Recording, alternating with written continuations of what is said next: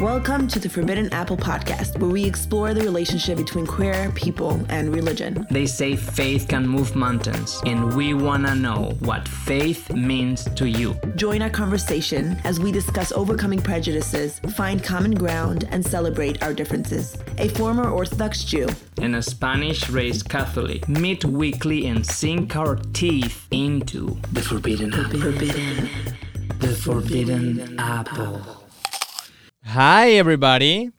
and welcome to another episode of The, forbidden, apple. I'm Melissa Weiss, I am Pelayo Alvarez. and today we have with us Logan Rozos. How are you, Logan? I'm good. I'm very happy to be here. How are We've you had guys? some technical difficulties, and Logan has been so patient, so we're really grateful. Thank you for that. You're very welcome. Thank you so much. What do you do when things go wrong, usually? Depends on the severity, but um, there's there's a saint for everything. Uh, so praying is usually high on the list. Um, I lose a lot of things, so Me too. yeah. What's the what saint do you pray for that? Saint Anthony is Saint the Anthony. saint of loss. San Antonio, yeah. My Ah. grandma used to li- always tell me when I lose something, she would put a candle to San Antonio.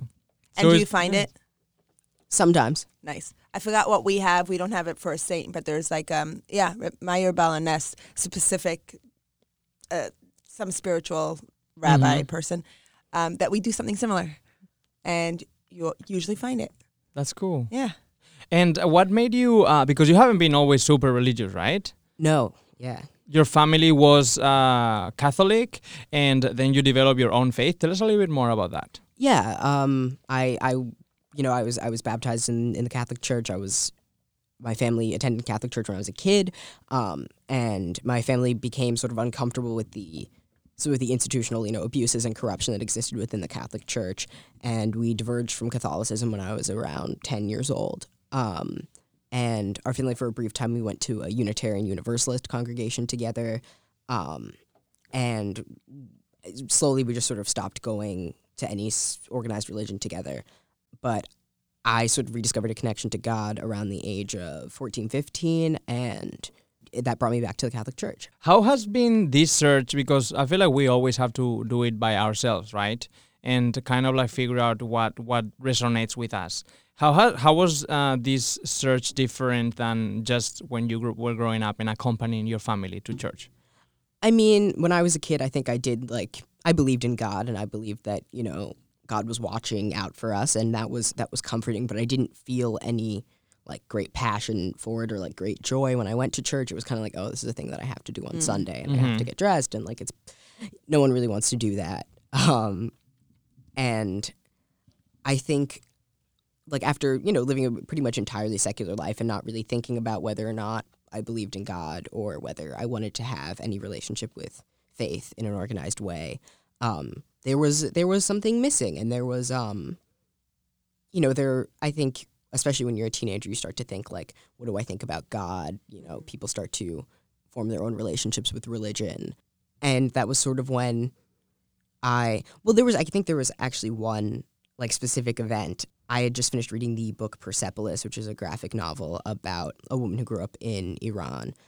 Um, and she talks about how when she was a kid, she would have this image of God holding her in her arms, and she was, you know, she was a pretty religious kid, and that image really resonated with me. And one night, I was just like sitting in bed, and sort of this this image came to me of like me being wrapped in in this very like loving and protective presence's arms, and I was like, oh, like this is what religion is supposed to feel like. This is what a connection to God is supposed to feel like. And then you started your journey of finding what works for you. Yeah. You are um, out at this point. No, I wasn't out at this point. You were not. uh, my sort of journey towards being vocal about being queer and my journey about being vocal about being religious were actually they happened pretty much at the same time and i don't think that's a coincidence No.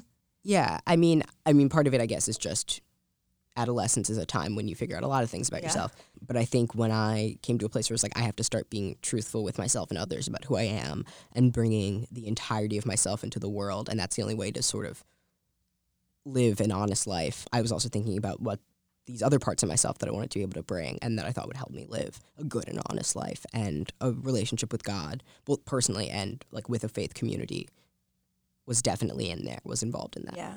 it seems like a complicated journey because, like you said, as an adolescent, you're figuring life out, but also the fact that you're how religion is often used to push queer people out, and how you're then you know coming out and figuring out your own sexuality, your own gender, all of that, and finding your space. Did you feel safe? Did you let them know immediately who you were and your gender identity and your sexuality, all of that? Short answer, no. Um, I mean, I am incredibly fortunate to. I never really had to worry that my family was going to reject me on the basis of my sexuality or my gender, and I didn't. I wasn't worried that they were going to use religion as a tool to try and suppress that part of me or shame that part of me. But because my family, were like, what they weren't the my point of connection to a faith community. I didn't know that whatever faith community I would be going into mm. would necessarily be affirming. And knowing that I came from a Catholic religious tradition, the official doctrine isn't affirming. And so when I first sort of started to rediscover religion, it was bringing me all this, it was bringing me great joy. I found an online Bible study space, and like that made me very happy that I had a place to, to talk about God and to talk about how to live, you know, a, a life that I felt honored God and brought God's love into the world. But at the same time, that space was not affirming, and they, and I was not honest with them about who I was uh, because it wouldn't have been safe to do so and they wouldn't Yeah. have accepted that. I guess before that point I hadn't ever really thought about the how to a lot of people the idea of like being a queer person and being a religious person is a contradiction. That contradiction sort of hit me very directly. How did you deal with that? I think at first I went through sort of a period where I was like, well, if these people who I respect and who are engaged with God in this way that I want to be engaged with God feel that it's that this is a part of me that God wouldn't be okay with, maybe I need to think about changing it. And I really did. I felt, you know, a sense of shame about it for a long time. And I was like, maybe I, you know, should give up on pursuing rom- romantic relationships because uh, I don't know whether or not, you know, God would even be okay with me pursuing romantic relationships with other men. I sort of put that part of my development like in a box and put it away because I was worried about whether or not it was acceptable. But I think in the end, like, because my family was affirming and because I had affirming friends and because I was able to, while I was sort of trying to do research into different faith traditions and into mm. the history of Catholicism, I was able to see that there have always been differing perspectives and there are people who think that it's perfectly possible and wonderful to live a life that is both about God's love and openly queer. And I was able to sort of overcome a lot of that shame and secrecy and I moved away from that faith space. And then you found you have one now that you go to. Yeah. Well, I mean, at the at the time that I was engaged in this online Bible study space, I was also just attending my my neighborhood church, um, and I continued to do that until pretty recently when I discovered uh, the Dignity Congregation, which is a all not all LGBT, but is an LGBT uh, focused and affirming Roman Catholic congregation that meets in the West Village. And you know, they were I felt very at home there, and it was all the faith traditions that I had you know grown up with, mm. and a lot of the you know discussion of of biblical and theological content that I found nourishing to me and that I found joyful. And I didn't have to worry about hiding any parts of myself. And there was because the the people in the congregation sort of inherently have a fraught connection with the institution of the Catholic Ah, Church yes. there was there's a lot more room there for critique of that institution which was what drove my family away from Catholicism to begin with and that you know we we do uh, special intercessions during the thing where we all we all sort of pray for particular things and I think I think most uh, Roman Catholic congregations do this and it's usually like you know pray for the leaders of your country that they make good decisions Oh, and wow. pray for the sick and pray for the dying and we also at, at dignity they throw in like we pray that people stop using religion as a justification for bigotry and we pray that uh, people who feel marginalized by their faith communities or by their families find peace and healing. And these are like things that i always you know would want to be incorporated in that kind of practice. Yeah. And you also acted uh, in in the way that you are uh, an active speaker for the community, that you talk about your experience being LGBTQ and religious, and you speak about all that, right? So it's not only just like talking about it; it's also like action and and moving forward. Yeah, um, I I hope that a, a big part of me reconciling those two identities and really I'm in a place in my life where both of those things I feel I'm expressing fully and that brings me a lot of joy. I want to be able to bring that to other people and to have people, both people in the faith community, see that there are queer people in their community who they can connect with and to have queer people who have a more uh, complicated relationship with faith or no relationship with faith see that there are people that they can connect with in faith spaces and try to uh, be very vocal about that and to create space for people to talk about these like these different relationships that people have. Yeah. You mentioned that you felt for a while your family wasn't religious, affiliated with anything, and then you felt something was missing. And I'm wondering what was the thing that you were missing that you feel that you found? Is can you name it? Is there something that Um, I mean, I think a lot of it was like like all people. I was like, I want to be a good person, and I want to be, you know, a, a loving person and a kind person. But I didn't. I feel like I didn't have a real sense of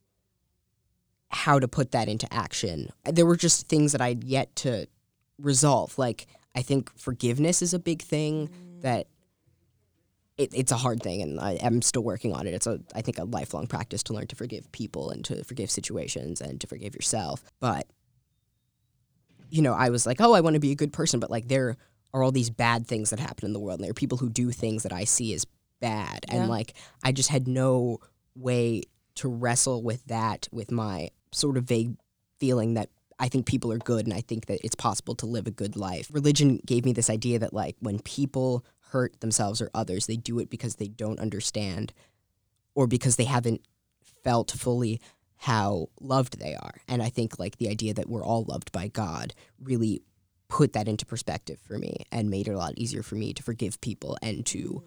proceed in the world believing that people are good. Wow, yeah.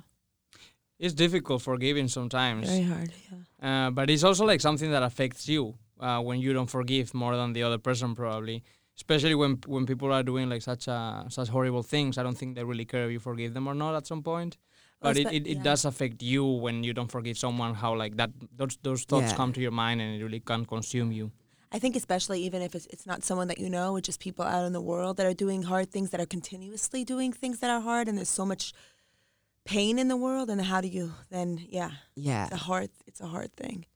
and, So- and yeah. yeah even with sort of this this religious or spiritual framework for like forgiveness it's like difficult because it's like especially when you don't i've never met some of the people that are doing things that i think are making the world worse it can be easier with like people you know and like you can see the good in them and you can see Yeah. what i would call like you know god's grace in them it's a little harder when it's like such and such Right. politician did a bad thing because you you haven't had the chance to see that grace in them but Yeah. it's, it's a practice That's a good point. Yeah. So you so you focus on finding the grace, the grace in, in people.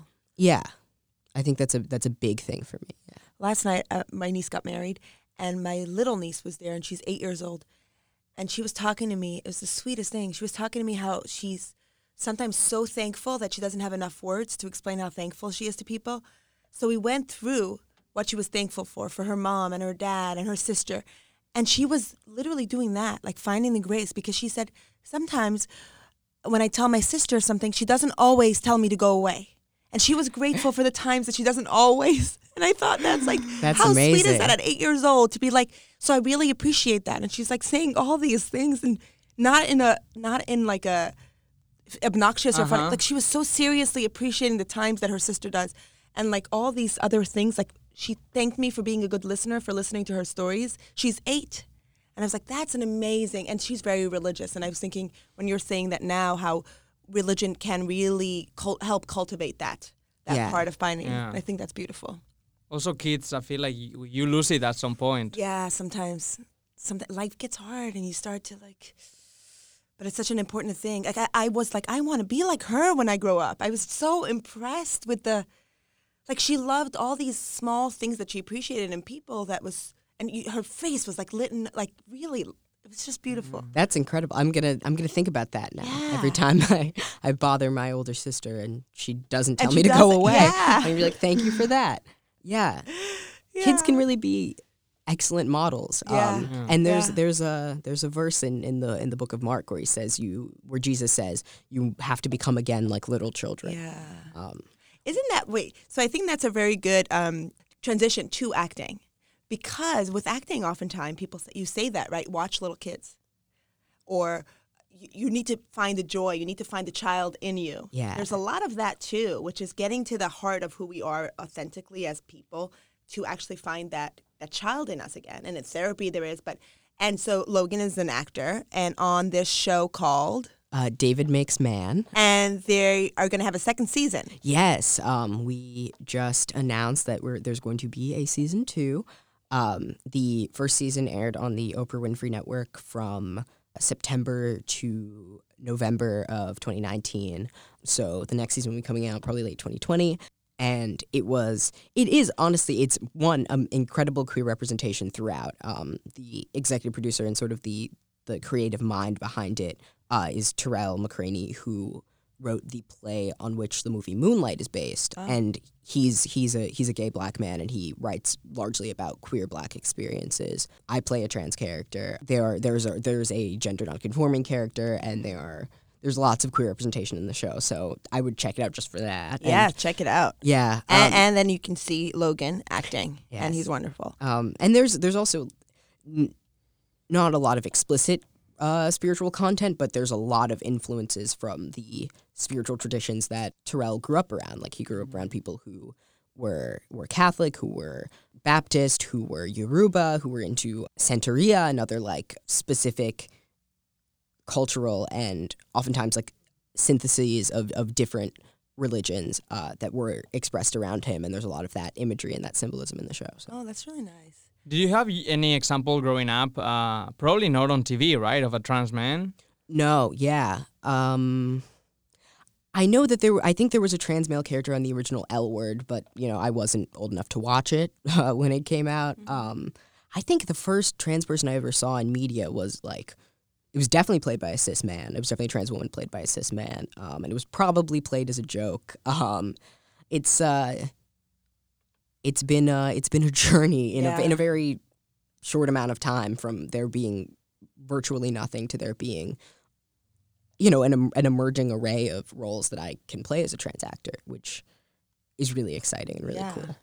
Do you enjoy playing roles that are as a trans actor? Is- Do you feel like it's it's a responsibility or like and, and an honor to do that? Uh, I mean, I'm definitely open to playing both. Yeah. Um, both cis and trans roles. Um, uh, and I think I'm glad that you used the word honor because that's the word that I would use. Like, it's you could think of it as kind of a, like a scary and daunting responsibility that like maybe someone watching this show has never seen a trans man on TV or doesn't know a trans man in real life. Yeah. and that you know they you, they you know you want to do uh, an authentic and Yeah. Uh, but also like a positive Like do it justice for like Yeah. everybody that's every trans man in the world, which is Yeah. hard to do. which yeah. is hard and i was i was interviewed uh, by a wonderful reporter named trish bendix for uh, time magazine about trans masculine actors and she asked me like how i felt about being you know uh, one of very few trans masculine actors on tv and i was like i think it's an honor to be people's first point of contact with trans people and that's the way i'm going to try to frame it honor not I, I love scary it. Yeah, yeah, yeah. Have you found that your work as an actor and what we talked about finding that inner child or finding that has it had you find that playing this role has influenced your journey as a human being just Yeah, um, definitely. Uh, I think even more so than the character in itself, who I love. Um, but the the relationships I formed with other actors on set. It was like a, a six month long filming process, and most of us were living in Orlando where we shot for most of that time. And we, you know, we had pool parties together, and we hung out, and we were very close. And I felt like this real obligation and this real desire to be very, to be as generous and as present for those people as possible because I, I really I really cared about them and I thought that they were, you know, wonderful people and wonderful actors. And, you know, I think about that sort of that sense of community and that sense of wanting to be giving and present all the time now, which is great. wow. And that's one of the main things to be an actor, to be present, to listen, to be with the others, and be generous. Yeah. that's true. Yeah. Which is so in line. It's interesting because it's so in line with with your journey, with your religious, spiritual journey, right? Yeah. all these things as well is to be present with other people to listen and be generous all this stuff seems like very religious based you know Yeah. Um, and you know, I think it's it's easy to think of acting as sort of not about those things like Right. especially for people who you know they're consumers of media but not necessarily actors themselves are like okay like this is sort of a, a superficial field. It's a lot about pretense and it's Right. a lot about how you look and it's a lot about how you appear to people and not a lot about who you are as an actual person. And you know it's easy to get kind of cynical and like uh, that's all the industry is. But it, you can really you can see some some grace in the field and in what you do as an actor which is nice. How did your search of identity, of gender identity, was parallelly, or how did it affect to your search of uh, your own faith? Um, I mean, I think you know, at some point it was sort of it was a tension, and there was, and when I started to think like, oh, I want to like pursue religion in like a more organized way. I want to go to a faith community. I want to pray on a weekly basis. It made me kind of think like, well, then I have to not explore this part of myself. But I think a big thing like was on honesty, and like I was like, I don't want to lie. I don't think that that's something that is in line with my values. And I'd been, you know, essentially kind of, I mean, like, not just lying by omission, but sometimes directly lying to people around me. My mom had gone through my phone when I was like, I think 14, 13, and found that I was being called by the name Logan, which is not my given name. And she was like, What's going on here? And I, I lied to her, and I continued to lie for a good while after that. And I didn't want to be lying to her, and I didn't want to be lying to people I cared about. And it helped me get let go of a lot of shame about it to be like, this is not me making a decision to pursue any type of like lifestyle or how other people might characterize it. It's me making the decision to tell the truth to people I care about. So one of the things that's interesting in this podcast, we're learning people's terms, these terms that we have been taught, or people, this like miracles and all this stuff that people talk about God being up there. And I really liked your concept when you talk about how you see at Jesus and how that plays out in the world, and you just mentioned grace and all of that, and also how you how you feel when you feel God inside you. So I wanted to talk a little bit more about that. Uh, yeah. Um, I I think I got this from I was reading probably like a religious blog, which is one of the like one of the first things I was doing when I was starting to reconnect with faith. That Jesus was God's like love letter to humanity. That like God wanted to like say to the earth that like that He loved us no matter what mistakes we had made, and that He forgave us and sent us this this version of Him who could live among us and could be our friend and could elucidate to us the ways in which we could be happier with each other and better to each other. And I've always really like the the image that, you know, God is sending this like this gift to humanity to say like I, I do love you in case you forgot. Um, Yeah. is a lot more it's a lot more approachable and it, it it feels it feels more true to me than the idea of like God is like a man in a robe in the Right, sky. Yeah. Um Yeah. it feels a lot less direct when you think about it that way. And then you can, uh, how you're sound, saying it now, it sounds like what you're trying to do is also be that, let other people know that they're loved. Like, continue Yeah. that message. And I, I, I, that's one of the things that I just I love about the story of Jesus. That sort of he came down and he was like, "Let's just all be good to each other, and remind each other that we're loved." And I was like, "Oh yeah, if that's what I'm called to do in my life, I can do that. I would love to mm. do that." People in churches often like throw around sort of the phrase like being Christ-like or living like a godly life or a Christ-like life, and that can be really intimidating. But if you think of it as just like go around reminding people that they're loved, it's it's a lot. It seems a lot easier. yeah. Yeah. And then, and you feel, you can feel God. yeah, I think Explain that. my experience of God has always been very embodied. Like, and part of it is like being being open to it. Like, you know, for a long time I wasn't really open to because it just wasn't something I was thinking about, or it wasn't something that I felt like passion about. So I didn't. I wasn't open to like feeling it. But I think once I started to be open to it, I get this very like when I feel as though I'm in the presence of God's grace. It's it's like a very embodied feeling. I feel very I feel very light and I feel very happy. Um, and it's like this this feeling in your heart and in in your mind that like becomes almost physical. And I, I don't know. Maybe some people at home are like, okay, that sounds a little crazy. Where do you? No, no, no, no. Walk us through it because I think people. When you were saying that right now, I was thinking because I've been talking about my New Year's resolution of meditating and trying to get. And when you were saying that, it feels like that a little bit for me too. When I just start to, when I breathe and I, my anxiety starts to lift, I feel that like, and this feeling of lighter. So when you were actually saying that, I think people, I think other people experience it with different techniques or in different ways. So I actually, I don't think that sounds crazy at all. But would you tell us like when, like what kind of moments these things happen? What brings this about? Uh, it, I mean, it definitely it happens in church, which I think you know people would expect. But it's also happened to me just like when I see or experience nice things that people do for each other. It actually, it, on Christmas Eve, I was at uh, a family friend's party. Um, and there was a very little girl there. She was like two or three, and she took one of the ornaments off of the tree and like walked over to me and put it in my hand and was like, "Here you go." Um, and then I was like, "Yep, this is a like this is a moment of God's grace." Yeah. Or like sometimes you see like a little kid like sleeping in their parents' arms or something, and you're like, "Yeah, like I'm in I'm in the presence of something that's really that's really divine, something that's really like miraculous." Like Melissa's niece. Yeah. I really felt that with her. Like watching, I felt like almost like tears coming to my eyes. I was like, there's so much beauty and it's it's so pure. It was so pure. And like I thought this is beautiful. My sister and I were looking at each other just like, what? It was amazing. But Yeah. yeah, there's things that are really beautiful and when you get to appreciate and feel that that sense. You know what's interesting because we talked about we started kind of talking about you you had that feeling of God embracing you, Yeah. being inspired of that, and then you talk about that.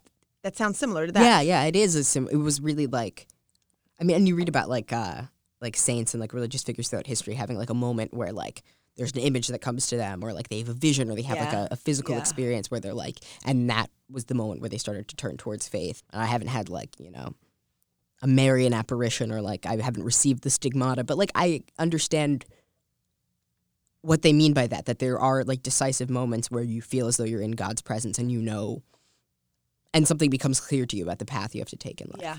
What do you think uh, would be like a good advice for someone who's searching for their own identity that went uh, through something like you did?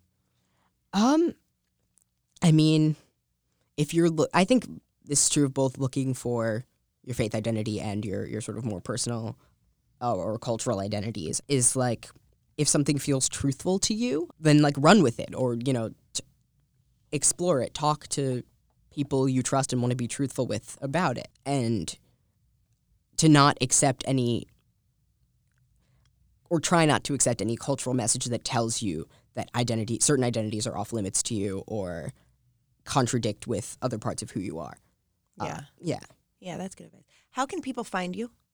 Um, uh, you can find me on Instagram at Logan Rozos, L O G A N R O Z O S. You can find me on Twitter at at Logan Makes Man. And yeah, that's that's uh From there, you can find the show. yeah, you can you can find the show, which is available to rent on Amazon Prime. Also, if you didn't see the first season and want to catch up, um, And the second season is coming out soon. Yeah. Um, and that will be on the Oprah Winfrey Network. So if you get that, you can stream it on the app or you can watch it live or tape it or whatever you do with your shows. Awesome. Thank you so much for sharing all this with us. It's been great. Thank you. Thank you so much for having me. Yeah, thank you for being patient with us. Yeah, absolutely no problem. Yes, yes. Well, this has been another episode of The Forbidden Apple. I am Melissa Weiss. And I am Pelayo Alvarez. Have a wonderful day. Bye bye.